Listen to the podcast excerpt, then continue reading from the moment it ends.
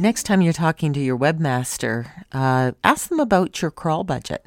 Now, this is an SEO, search engine optimization term that refers to the amount of time that you have for the Googlebot to index your site. And a Googlebot is a piece of software that crawls the internet. It has an allotted amount of time to go through your website and index everything so it's easier for searchers to find. And so ways you can speed things up, actually speed up the time frame, the load speed of your site. That's the first thing. Make sure all of your pages have links internally from one page to another, or links coming from external web sites, other websites to yours. Also, you can make sure there's no duplicate content so that the bot doesn't have to index the same thing twice.